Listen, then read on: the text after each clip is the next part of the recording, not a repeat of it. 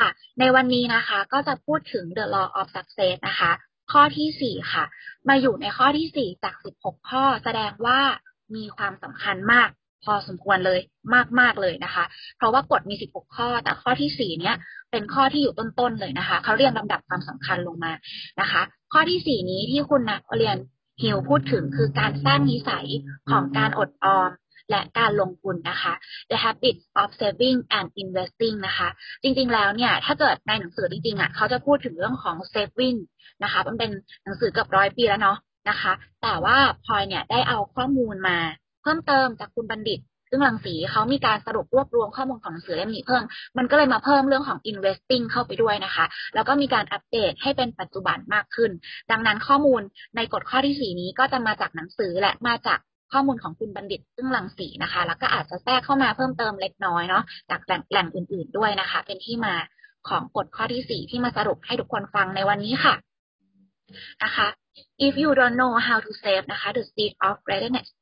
greatness aren't in you นะคะ ถ้าคุณไม่รู้จักการอดออมเงินมเมล็ดพันธุ์แห่งความแห่งความยิ่งใหญ่จะไม่อยู่ในตัวคุณนะคะ วันนี้เนี่ยถ้าเกิดว่าเราบริหารการเงินไม่ดี เราจะไม่มีทางที่จะประสบความสำเร็จได้เลยนะคะ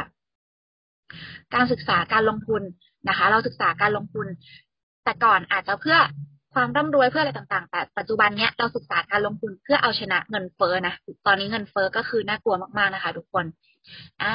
creators of habit นะคะ หลายๆคนเข้าใจว่าเราจะต้องร่ำรวยก่อนนะคะ แล้วเราจะประสบความสำเร็จเราถึงจะมีนิสัยที่ดี แต่จริง ๆ แล้วนะคะ เราต้องสร้างนิสัยทางการเงินที่ดีก่อนนะคะ แล้วนิสัยนั้นอะ จะค่อยๆมาสร้างเราอีกที นะคะ วันนี้เนี่ยต้องเริ่มจากการสร้างนิสัย รู้จักนิสัยของการอดออม แล้วก็การลงทุนให้ดีก่อนฝึกตัวเองก่อนนะคะ เพื่อที่จะให้นิสัยนั้นมาค่อยๆหล่อเลี้ยงแล้วก็สร้างเราให้เราประสบความสำเร็จนะคะ ก็ตามรูปเลยเนาะค่ะ ทีนี้จากกฎจากการสรุปนะคะของของคุณบัณฑิตนะคะเขาก็สรุปให้เราฟังว่าจริง ๆ แล้วเนี่ยจะประสบความสำเร็จได้มันมีไอเดียอยู่นะคะ ว่าเราจะทำอย่างไรให้เราสำเร็จทางด้าน ทางด้านการเงินนะคะ ทางด้านการเงินของเรา อ่า วันนี้เนี่ย สมมติว่าถ้าเราได้เงินมาคุณบัณฑิตบอกว่าเราต้อง save ก่อนสิบเปอร์เซ็นต์แล้วก็ใช้ชีวิตไปบนเก้าสิบเปอร์เซ็นต์นั้นแบ่งเงินเราอะค่ะ กันออกมาเลยไว้ก่อนสิบเปอร์เซ็นต์แล้วเอาเก้าสิบเปอร์เซ็นต์มา generate ใช้นะคะอะทีนี้ถ้าเราจะไปถึงเอ,อ,อิสรภาพทางด้านการเงินได้อะค่ะ อันแรกนะคะ ที่เราจะต้องที่เราจะต้องดูก็คือ ต้องมี financial security อันนี้เป็นขั้นแรกเลย เป็นขั้นแรกเลยของของคนที่จะสำเร็จทางด้านการเงินได้นนะคะ คืออะไร financial security คือเขาบอกว่าเรามีเงินพอที่จะ cover ที่จะ cover ค่าใช้จ่ายพื้นฐานในชีวิตเราหรือยังนะคะ เรามีเงินพอที่จะ cover ค่าใช้จ่ายพื้นฐานในชีวิตเราพอหรือยังกินค่ากินนะคะ ค่าบ้านค่าเดินทาง entertainment พื้นฐานไปเที่ยว ดูหนังฟังเพลง ค่าที่เราจะต้องใช้ชีวิตประจำวันนะคะ เรามันเรามีเงินจำนวนนั้นอะพอหรือยังนะคะ ถ้าเกิดว่าเรามีพอแล้ว แสดงว่าเราเนี่ยเริ่มมี financial security level หนึ่งแล้วนะคะ เราก็จะก้าวเข้าไปสู่ level สองเราเรียกว่า financial independent นะคะ financial independent ก็คือ you don't have to work and everything is covered นะคะ ข้อหนึ่งเนี่ยเรายังคงต้องทำงานอยู่นะเรายังต้องมีเงินเดือน เรายังต้องมีรายได้เพื่อจะเอารายได้นั้นมาใช้จ่ายแต่มันก็ cover ค่าใช้จ่ายเบสิกอันที่สองนี้เป็นเลเวลสองขยับขึ้นมา มีอิสระภาพมากขึ้นนะคะ คือเราไม่ต้องทำงานอะแต่รายได้ที่เรามีที่เราสร้างไว้อะมัน cover ไอสิ่ง ไอพื้นฐานเมื่อกี้แล้วอะนะคะ อันนี้ก็คือเรากำลังทำสิ่งเหล่านี้กันอยู่ก็คือ สร้างเรียกว่าห่าน พื่อที่จะมีไข่ทองคำนะคะ เพื่อที่จะ generate รายได้ให้เรา แล้วก็ยัง cover ค่าใช้จ่ายพื้นฐาน โดยที่เรายังไม่ไม่ต้องทำงานไม่ต้องเหนื่อยต่อไปนะคะ และสุดท้ายเป็น beyond นะคะเรียกว่า financial freedom financial freedom นะคะที่ทุกคนฝันถึงอิสรภาพทางการเงิน เราไม่ต้องทำงาน you don't have to work everything you can think everything you can think of it cover นะคะ เราไม่ต้องทำงาน แต่ทุกอย่างที่เราต้องการมัน cover เงินสามารถ cover ได้รายได้เราเพียงพอนะคะ อันที่อันที่สองอะอินดิเพนเดนต์นะมันอาจจะเป็นแค่แบบว่าค่าใช้จ่ายพื้นฐานเอนเตอร์เทนเมนต์พื้นฐานแต่อันที่สามคือย้อนนะวันนี้คิดว่ามันจ่ายตรงด้วยไหมใช่เพราะว่าอย่างของแกหนูลาซาด้าเดือนหนึงมันจะโอนแค่สองหนมันจะโอนเงินให้โอเค เดี๋ยวภัยรบกวนทุกคน เล็งมือถือไว้นิดนึงนะคะ ปิดมิวด้วยนะคะ ก็อ่าไปต่อนะคะ คือ financial freedom หมายความว่าถ้าวันนี้ทุกคนอยากจะไปเที่ยวต่างประเทศ สักยี่สิบวันไปเลย ไม่ต้องคิดมากสบาย สบายสบายเลยนะคะ มีเงินเที่ยว อยากได้อะไรซื้อเลยนะคะ อยากจะไปที่ไหนไปได้เลยนะคะ มีมีญาติญาติมา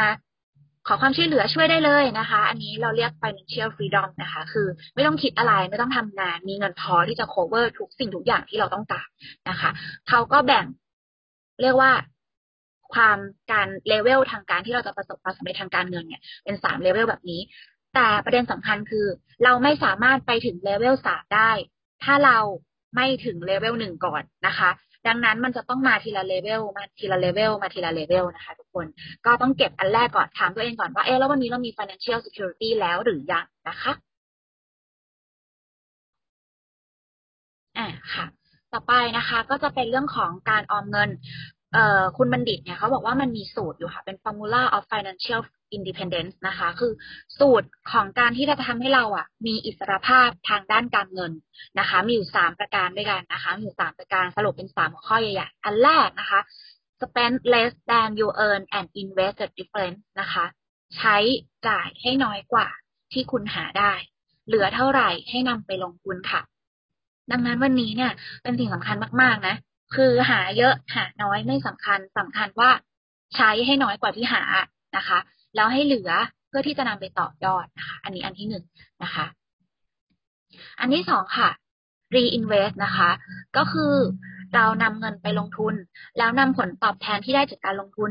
เอาไปต่อยอดให้เกิดการลงทุนอีกนะคะ แล้วก็เอาดอกเบี้ยเนี่ย ไปทำเงินให้เราต่อนะคะ เรียกว่าเริ่มใช้เงินทำงานละนะคะ เรานำดอกเบี้ยมาต่อยอดต่อยอดไปเรื่อยๆนะคะ ดังนั้นวันนี้ถ้าทุกคนเริ่มมีเงินเก็บ เริ่มที่จะมองเรื่องการลงทุนแล้วเนี่ย ก็ต้องไปต่อว่าเราเอาผลตอบแทนนั้นอะไปลงทุนอะไรต่อได้อีก เพื่อที่จะเกิดประโยชน์สูงสุดกับเรานะคะอ่าสูตรข้อที่สามก็จะเป็นวิยอนขึ้นไปอีกนะคะ ก็คือเราเริ่มตั้งเป้าหมายที่เป็นเป้าหมายรายปีนะคะ เริ่มเป็นแบบเป้าหมายที่เราต้องการจริงๆคืออะไร นะคะ มากกว่าที่เอาเงินที่เหลือมาลงทุน ต้องมีเงินก้อนที่จะนำไปลงทุนต่อ เพื่อที่จะให้เราอะสามารถไปถึงเป้าหมายเขาเรียก annual income ที่เราต้องการได้รายปีที่เราต้องการว่าเราต้องการอะไรนะคะ อันนี้ก็คือเทคนิคนะคะ ที่คุณบัณฑิตให้ไว้ว่า ถ้าเราจะมีอิสรภาพทางการเงินเนี่ย อันแรกเลยคุณต้องใช้ให้น้อยกว่าหาก่อน แล้วเราก็เริ่มนำเงินเก็บเรามาลงทุน แล้วเราก็เริ่มนำเงินลงทุนที่เราได้ผลตอบแทนเนี่ยไปต่อยอดนะคะ เรื่อยๆเรื่อยๆจนมีเงินก้อน ระดับหนึ่งเลยแหละ ที่เรานำอันนั้นเนี่ยไปลงทุนให้ได้ผลตอบแทนมากตามที่เราต้องการนะคะ อันนี้ก็คือเทคนิคที่คุณบัณฑิตให้ไว้เนาะทีนี้ในหนังสือของน p o เล o n Hill เนี่ย เขาพูดถึงเซอร์จอห์นTempleton นะคะ คุณคนนี้ก็คือเป็นหนึ่งในกูรูนะคะ ด้านการการเงินที่สมัยนั้นเนี่ย ถือว่าเป็นระดับแบบเทพอะนะคะ ทุกคนต้องรู้จักนะคะ เขาบอกว่ามี keyword ที่จะทำให้เราสำเร็จทางด้านการบริหารการเงินนะคะ keyword นั้นนะคะ คือคำเดียวเลยเขาเรียกว่า asset allocation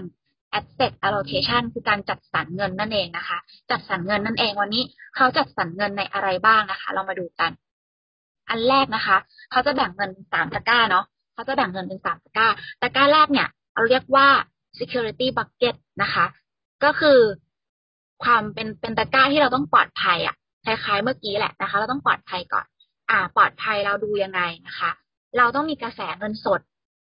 มากพอ ถ้าเกิดว่าวันเนี้ยเอาคิดคิดง่ายๆละกันสมมติ ถ้าเป็นงานประจำก็คือตกงาน ถ้าเป็นธุรกิจก็คือปิดกิจการนะคะ ถ้าเราตกงานหกเดือนนะคะ เรามีเงิน support ตรงนี้หรือเปล่านะคะ เรามีกระแสเงินสดพอไหมสำหรับการใช้ชีวิต โดยที่ไม่มีรายได้หกเดือนนะคะอะอันเนี้ยก็คือเราก็ต้องมาดูเราว่า fixed income ของเราเป็นยังไง อ่อเรียกว่าอะไรนะ fixed income investment อะเป็นรายได้ที่จะได้ทุกเดือนของเราคืออะไร เรามีพอไหมนะคะ ถ้าเกิดว่าเราไม่ได้รายได้เลยอะ เราจะมีเงินสดพอที่จะอยู่ได้หกเดือนไหมนะคะ ถ้ายังไม่มีอันนี้คือบักเก็ตแรกตะกร้าแรก ที่ทุกคนต้องเก็บให้ได้ก่อน เก็บเงินสดให้พอหกสองถึงหกเดือน แต่แนะนำว่าหกเดือนไปเลยนะคะ ให้ได้ก่อนนะคะ ถ้าไม่ได้ก็คูณไปก่อนวันนี้เราได้เงินเดือนเท่าไหร่เอาคูณหกก็ต้องเก็บให้ได้เท่านั้นนะคะ ตะกร้าที่สองนะคะ growth bucket นะคะ ก็คือเป็นตะกร้าที่จะต้องนำเงินน่ะ เอาไปลงทุนเพิ่มแหละนะคะ คือแต่ตะกร้าเนี้ยก็ต้องดูอีกว่าเราอะยอมรับความเสี่ยงได้เท่าไหร่ เพราะเขาบอกว่า high risk high return นะคะ ถ้าเกิดว่าเราเสี่ยงมาก ก็อาจจะได้ผลตอบแทนสูง แต่ก็ต้องยอมรับความเสี่ยงให้ได้นะ ว่าเงินที่เรามีอะ มันก็อาจจะหายไปเหมือนกันนะคะ ดังนั้น ตอนนั้นมันมีถ้าถ้าคนที่มีเงินเก็บ หรือคนที่อยู่ในวงการการลงทุนอยู่แล้ว มันมีช่องทางเยอะมากนะคะ ที่มามา มาให้เราเห็นละกันมามามายั่วยวนกิเลสเรานะคะ แน่นอนว่าผลตอบแทนมันก็อาจจะสูง แต่มันก็ความเสี่ยงสูงไม่เช่นกันนะคะ ดังนั้นตรงนี้ก็คือขึ้นอยู่กับแต่ละคนนะ ว่ารับความเสี่ยงได้แค่ไหนที่จะเอาไปลงทุนในโกลด์บัคเก็ตนะคะ ในการเติบโต สุดท้ายเป็น Dream Bucket นะคะ Dream Bucket เนี่ยก็จะเป็นตัวที่เราสามารถที่จะนำตะกร้าตัวเนี้ย ไปเติมเต็มความฝัน ไปเติมเต็มความสุขของเรา เป็นเงินมีเงินที่เหลือพอที่จะทำให้เราอะอยากทำอะไรก็ตามได้ในชีวิตประจำในชีวิตเราอะนะคะอ่าครั้งหนึ่งในชีวิตฉันอยากจะทำสิ่งนี้ เราต้องใช้เงินระดับหนึ่งเลย เราก็จะมีบัคเก็ตตัวเนี้ยตะกร้าตะกร้าแห่งความฝันตัวเนี้ยที่เราสามารถใช้เงินได้นะคะ แล้วก็เหมือนเช่นเดิมเหมือนกันเลยค่ะ เราจะไม่สามารถมี growth bucket แล้วก็ไม่สามารถมี dream bucket ได้ถ้า security bucket หรือว่าตะกร้าที่เราจะต้องปลอดภัยกระแสเงินสดเราอะยังไม่เต็ม ดังนั้นทุกคนก็ต้องเติมตะกร้าแรกกันก่อนให้เต็มกันก่อนนะคะ แล้วก็ค่อยขยับไปตะกร้าถัดไปเนาะนะคะ ทีนี้เขาก็มีการสอนการตั้งเป้าหมายทางการเงินนะคะ จะต่างจากเป้าหมายในชีวิตเล็กน้อย อันนี้พายเอาข้อมูลมาจากหนังสือ ลงทุนศาสตร์นะคะ อีกเล่มหนึ่งนะคะ เอามาเอามาเพิ่มเติมข้อมูลให้ ถ้าเกิดว่าเนี้ยเราจะตั้งเป้าหมายทางการเงิน เขาบอกว่าเป็น SMIRT นะคะ คือ smart smart เนี่ย smart นะคะ อันแรกคือ specific ก็คือเราต้องมีจุดมุ่งหมายนะคะ ยกตัวอย่างให้ดูเลย ยกตัวอย่างให้ดูเลย ตัวอย่างเช่นเดี๋ยวนะโอเค จุดมุ่งหมายอย่างเช่น ฉันมีเป้าหมายที่จะต้องการเก็บเงินไปเที่ยวญี่ปุ่นนะคะ จำนวนห้าหมื่นบาทภายในสองปี เอ่อ นะคะ เป้าหมายเราจะต้องอะไรอีก measurable คือมีมีตัวเลขชัดเจน เห็นไหมคะว่าเรามีเป้าหมายแล้ว เราจะเก็บเงินจำนวนเท่านี้บาทนะคะ ภายในสองปี important นะคะ เราต้องระบุด้วยนะคะ ว่าเป้าหมายที่เราต้องการเนี่ย มันเป็นเป้าหมายของ want หรือเป้าหมายที่เป็น need want ก็คือ want ก็คือ ถ้าไม่ได้ก็ไม่เดือดร้อนนะอ่าถ้าไม่ได้ไปเที่ยวญี่ปุ่นเนี่ย ก็ไม่เดือดร้อนนะ แต่ถ้านิดก็คือจำเป็นจะต้องผ่อนบ้านนะคะ ถ้าไม่มีเงินก้อนเนี้ย เดือดร้อนนะ อันนี้คือนิดนะ อันนี้คือวัน ดังนั้นเวลาเราตั้งเป้าหมาย เราต้องรู้ด้วยว่าเป้าหมายที่เราต้องการเนี่ยเป็นนิดหรือเป็นวันนะคะ เนี่ยเป้าหมายคือเก็บเงินซื้อบ้านเพื่ออยู่อาศัยห้าล้านบาทภายในห้าปี อันนี้คือนิดละนะคะ อันนี้คือนิดละนะคะ ต่อไป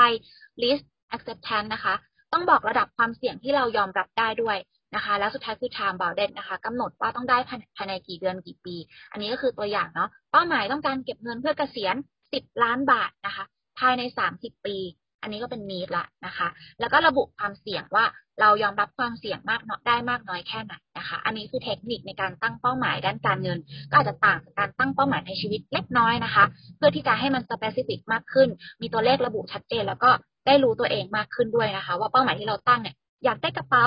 นะคะมันเป็นนิดหรือมันเป็นวันเรามาเรียงลำดับความสำคัญกันว่าเป้าหมายไหนคือเป้าหมายที่มันเป็นนิดสำคัญกว่านะคะ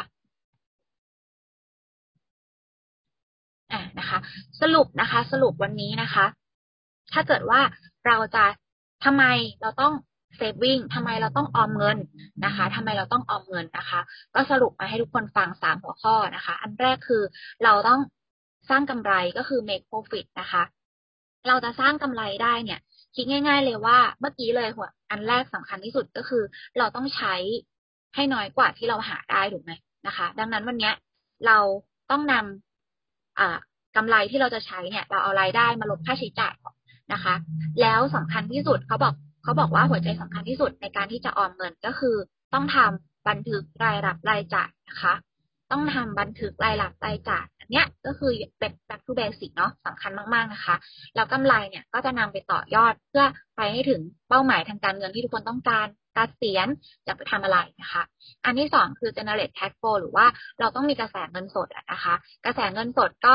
ง่าย ๆ ว่าเงินเข้าลบเงินออกก็จะได้เงินคงเหลือ ดังนั้นเนี่ยต้องให้เงินคงเหลือหรือ cash flow ของเราในบัญชีอะค่ะ เป็นบวกอยู่เสมอนะคะ อย่าติดลบ อย่าอย่าติดลบนะคะคำนวณค่าใช้จ่ายคำนวณเงินเข้า แล้วก็ต้องคอย balance บัญชีให้มันเป็นบวกนะคะ สุดท้ายนะคะสำคัญมาก ๆเลยคือ ต้องอยู่รอดให้ได้นะคะเขาบอกว่าไอ้อยู่รอดเนี่ย ปกติแล้วเนี่ย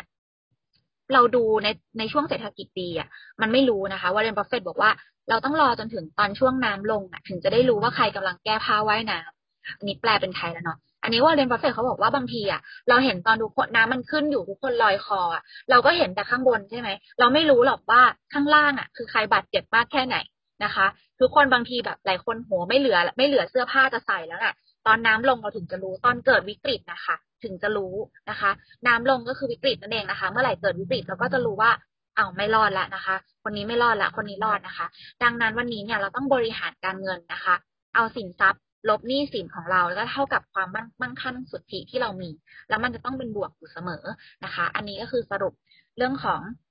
เอ่อทำไมเราถึงต้องออมเงินมาให้ทุกคนเนาะน่าจะได้ไอเดียนำไปใช้สรุปสุดท้ายเลยนะคะ ถ้าวันนี้เราอยากที่จะมั่งคั่ง หรือว่าอยากที่จะนำไปต่อยอดนะคะ อันแรกอันแรกที่เราต้องทำคือ เราต้องดูเงินของเราก่อนว่ารายได้เราที่เราได้จากธุรกิจมีกี่ช่องทาง ธุรกิจเนื้อสกิน ธุรกิจส่วนตัวอะไรใดๆก็แล้วแต่นะคะ เราต้องลดรายจ่ายก่อนนะคะ ถ้าวันนี้เราจะต่อยอเนาะลดรายจ่าย เพิ่มรายได้ เพิ่มรายได้นะคะ หาช่องทางในการทำเงินเพิ่ม ในธุรกิจนูสกิน เราจะเพิ่มรายได้ก็ง่ายๆนะคะ เมื่อกี้เป้าหมายที่บอกไปแล้ว คือ คือหนึ่งหมื่น GV ทุกเดือนนะคะ ใช่ไหมคะ แล้วก็ตั้งทีมงานสอง LI ใหม่ ทุกเดือนเช่นกัน อันนี้ก็คือการเพิ่มรายได้เนาะแล้วก็นำเงินไปลงทุนต่อนะคะ ช่องทางการลงทุนก็ปรึกษา หรือว่ามีคลิปมีวิดีโอในการสอนเยอะแยะมากมายนะก็คิดว่าทุกคนน่าจะน่าจะได้ศึกษาเพิ่มเติมทางด้านนี้ เพราะว่าถ้าเกิดว่าคุณนับเรนฮิลเขาสรุปเอาเรื่องของการเงินเนี่ยมาไว้ต่อในในใน law of success ข้อที่สี่ก็คือสำคัญมากนะคะ สุดท้ายมันก็จะมีอันนี้ใครอยากไปต่อ ลองเข้าไปเสิร์ชดูค่ะ มันจะมีแบบทดสอบนะคะ เรียกว่า TSI list profile questionnaire คือมันเป็นแบบทดสอบเรื่องของวัดระดับความเสี่ยง ถ้าเราจะไปลงทุนนะ่ะ ทุกคนก็คือไป search ได้นะ TSI risk profile questionnaire search ปุ๊บเนี่ย เขาจะให้เราทำตอบแบบทดสอบง่ายๆ แค่สิบข้อค่ะ เพื่อคำนวณคำนวณออกมาว่า ในอายุเท่านี้ เราวัดรับความเสี่ยงได้เท่านี้ เราควรที่จะ balance เงินอย่างไร แบบคร่าวๆ แบบคร่าวๆเอางี้ละกันนะคะ ก็ อันนี้ก็คือสิ่งที่พลอยสรุปมาให้เนาะเหลือเวลาอีกห้านาทีนะคะโอ เค ก็อันนี้ค่ะพลอยอยากแนะนำให้ทุกคนลองไปตามดูนะคะ หลาย ๆ คนอาจจะรู้จักแล้วเนาะโค้ชหนุ่ม The Money Coach โค้ชหนุ่มก็ให้ข้อคิดทางด้านการเงินหลาย ๆ อย่างไว้ดีมาก ๆ นะคะคืออยากให้ทุกคนลองไป search แล้วก็ลองฟังคลิปของโค้ชหนุ่มดูมีเยอะมากๆตั้งแต่การจัดการเงินเบื้องต้นจนไปถึงการลงทุนต่างๆ ถ้าใครสนใจเรื่องการเงินนะนะคะ เหลือเวลาอีกนิดหน่อยพลอยก็จะเปิดให้ฟังจนกระทั่งหมดเวลาแล้วกันนะคะอ่าอันนี้เป็นคลิปที่ คุณลวิทย์หานอุตสาหะเจ้าของแป้งหอมสีจันนะคะได้สัมภาษณ์โค้ชหนุ่มไว้นะคะ ว่าจากมนุษย์เงินเดือนจะทำอย่างไรให้เก็บเงินล้านแรกได้นะคะเห็นเห็นคนมาเยอะนะครับแล้วก็ต้องบอกเลยว่าเอ่อคนที่เก็บเงินได้หนึ่งล้านแรกเนี่ยอืมสักช่วงประมาณสิบห้าปีแรกของการทำงานเนี่ยเอาจริง ๆมีไม่เยอะสิบห้าปีแรกคือเริ่มต้นยี่สิบยี่สิบสามห้าถึงสามสิบห้าอ่าอ่าหนึ่งล้านแรกในช่วงเวลานั้นเนี่ยไม่เยอะน้อยมากทำไมอะครับพี่ เออมันอุปสรรคเยอะมากอ๋ออุปสรรคเยอะมาก จริง ๆ แล้วต้องบอกเลยตั้งแต่เรียนจบอะเรียนจบมาปุ๊บเนี่ยสิ่งหนึ่งที่เราคนเราจะรู้สึกเลยคือ เรามีอำนาจในการควบคุมชีวิตตัวเองมากขึ้นอืมแต่ก่อนเนี่ย แม่ให้เดือนละห้าพันนะเราเรียนหนังสือครับจะขออะไรเพิ่มเนี่ยบ่นจังอ่าใช่ไหมเออพอเราเริ่ม มีหารายได้ได้เองอืมเรารู้สึกเรามีพลังอำนาจอะไรไม่รู้เพราะว่าทางการเงินอำนาจทางการเงินที่สูงขึ้นฮะในที่สุดเราก็มีหมื่นห้าแล้วอะไรเงี้ยนะอืมไม่ต้องขอแล้ว ปรากฏว่าเอาจริง ๆ บริหารไม่ดีเนี่ยมันก็ไม่พอ อืมมันก็ไม่พอเพราะฉะนั้นต้องบอกเลยว่า คนส่วนใหญ่ที่เก็บเงินไม่ได้ มาจากหนึ่งอาจจะเป็นพฤติกรรมการใช้จ่ายส่วนตัวครับนะครับ ซึ่งซึ่งเกิดจากระบบความคิดอะไรต่างอืมๆสองก็คือระบบระเบียบทางการเงิน อืม ซึ่งระบบระเบียบทางการเงินเนี่ย มันมาจากคนส่วนใหญ่ไม่เข้าใจหรือไม่เคยวางแผน อืม ไม่เคยวางแผนเรื่องเงิน ยกตัวอย่างง่ายๆนะครับ เราอะทำงานกินเงินเดือนครับ ใครทำงานกินเงินเดือนเนี่ย เดือนหนึ่งมีเงินโอนเข้าบัญชีคุณครั้งเดียวอืมทานแซคชั่นเดียว ครั้งเดียวเลย ได้มาเป็นก้อน อ่าครับ แต่เราต้องเอาเงินก้อนนั้นเนี่ยบริหารอีกสามสิบวัน คุณต้องตัดสินใจทุกวันเลยอะเนาะเออเย็นเนี้ยเลิกงานปุ๊บเดินออกไปว้าฝนตกเอาไงดี ถ้างั้นไม่ต้องรีบ ใช่ไหมอ่าอ่าเราก็เริ่มมองแล้วอ้าวมีเพื่อนจะไม่กลับด้วยอ่าเอาไปหาอะไรกินชิวๆกัน อืมเออมันมันสามารถเปลี่ยนพฤติกรรมอะไรเออเปลี่ยนเรื่องการตัดสินใจของเราได้หมดเลยอะ่ะเพราะฉะนั้นถ้าเกิดใครที่ไม่ได้วางแผนไว้ว่า เดือนเดือนหนึ่งเงินที่ได้มาจะถูกจัดสรรไปทำอะไรบ้าง ออมเท่าไหร่ ใช้จ่ายเพื่ออ่าสิ่งจำเป็นเท่าไหร่ ใช้จ่ายเพื่อความสุขเท่าไหร่อืมถ้าไม่ได้เผื่อพวกนี้ไว้ รับประกันว่ามันจะไหล มันจะไหลมันจะไหลแล้วก็เกินส่วนใหแน่ญ่นอนเกินด้วยถูกไหมส่วนใหญ่เกินด้วยอืมแล้วก็ต้องบอกว่ายุคเนี้ยยากกว่ายุค นะครับ ตอนที่พี่เรียนจบอาจจะไม่อยากจะบอกเลยว่ามันนานแล้ว เพราะว่าเพราะว่าสมัยสมัยก่อนเนี่ยเราจะซื้ออะไรเนี่ยเราต้องไปห้าง ใช่ เดี๋ยวนี้มันอยู่ในมือเราแล้ว เออใช่ใช่ใช่ใช่เนื้อะระบบการซื้อระบบการอะไรต่างๆมันง่ายขึ้น เราตัดสินใจอะไรวู่วาม เพราะฉะนั้นการตัดสินใจการใช้จ่ายเราเราไม่เหมือนเดิมพี่พี่หนุ่มเน้น keyword คำว่าวางแผนผมชอบมากเลยเพราะว่าครับผมว่าทุกอย่าง สมมติว่าเราอยากจะเอ่อลดน้ำหนักเนี่ยครับ ถ้าไม่วางแผนนี่เละเลยนะคือเละมันต้องมีวันนี้ทำอะไรได้ วันนี้ทำอะไรไม่ได้หรืออะไรใช่ไหมใช่ใช่การเงินก็เหมือนกัน เหมือนกันเหมือนกันอืมคือคือหลายคนคิดว่าเงินเรามีพอสมควรอะ เดี๋ยวมันกินใช้มันก็โอเค ลองนึกภาพง่ายๆครับ เราเราได้เงินมาเนาะอ่าสมมติว่าเป็นกลมๆหนึ่งร้อยเปอร์เซ็นต์อะอืมหนึ่งร้อยเปอร์เซ็นต์ปุ๊บเนี่ย ถ้าเอาตามหลักจริงๆเนี่ย คนเราในห้าวันแรกที่ได้เงินมาเนี่ย เงินมันจะไหลไปกับ เอ่อเขาเรียกว่าถ้าตามภาษาการเงินเรียกกฎแห่งกรรม เราเคยไปสร้างภาระอะไรที่เป็นภาระยาวๆไว้ ผ่อนบ้าน เช่าบ้านอืมผ่อนรถผ่อนศูนย์เปอร์เซ็นต์น้ำไฟอินเทอร์เน็ตโทรศัพท์มือถือห้าวันแรก อืมหมดหมดไปครึ่งหนึ่งมันจะแค่ไปกับตรงนั้นเกือบหมดเลยเกือบหมดเลยอ่าเพราะฉะนั้นถ้าใครบริหารส่วนที่มันเป็นรายจ่ายคงที่ตรงนี้ไม่ดีเนี่ยคือไอ้ไอ้รายจ่ายคงที่ตรงนี้เราแทบไม่ต้องคิดอะไรเลย เราได้เงินมาหนึ่งร้อยเราอาจจะหมดกับตรงนี้ไปสัก ห้าสิบเปอร์เซ็นอืมสมมติถ้าสี่สิบเปอร์เซ็นห้าสิบเปอร์เซ็นปุ๊บเราจะเหลือกินอยู่ห้าสิบเปอร์เซ็นอืมไอ้ห้าสิบเปอร์เซ็นนั่นแหะคือเงินที่เราใช้ได้จริงต่อเดือนเอ่อต่อทั้งเดือน เราลองเอาสามสิบมาหารดู เราครับจะได้แล้วว่ากินต่อวันนะตกเท่าไหร่อืมอันนี้ครับเห็พี่นหนุ่มเห็น โอเคค่ะ ก็ประมาณนี้เนาะเป็นน้ำจิ้มแล้วกันนะคะ ถ้าเกิดว่าใครที่สนใจอยากฟังต่อคลิปนี้ก็ดีมากนะ ลองไปเสิร์ชใน YouTube ก็มีเลยนะคะ เรื่องการเก็บเงินล้านแรกให้ได้นะ นะคะ ก็หวังว่าวันนี้นะคะ The Law of Success ข้อที่ 4 จะเป็นประโยชน์กับทุกคนเนาะแล้วก็ลองไปศึกษากันต่อสำหรับใครที่วางแผนการเงินดีอยู่แล้ว ก็คือดีใจด้วยนะคะสำหรับใครที่ยังไม่เคยคิดเรื่องนี้เลย อันนี้เป็นเรื่องหนึ่งสำคัญแล้วก็มองข้ามไม่ได้นะคะ เราทำธุรกิจมูสกิน เพื่อความมั่งคั่งร่ำรวย เราก็ต้องเรียนรู้ที่จะบริหารเงินให้เป็นนะคะ ก็วันนี้พลอยแบ่งปันไว้เท่านี้นะคะ ขอบคุณมากค่ะ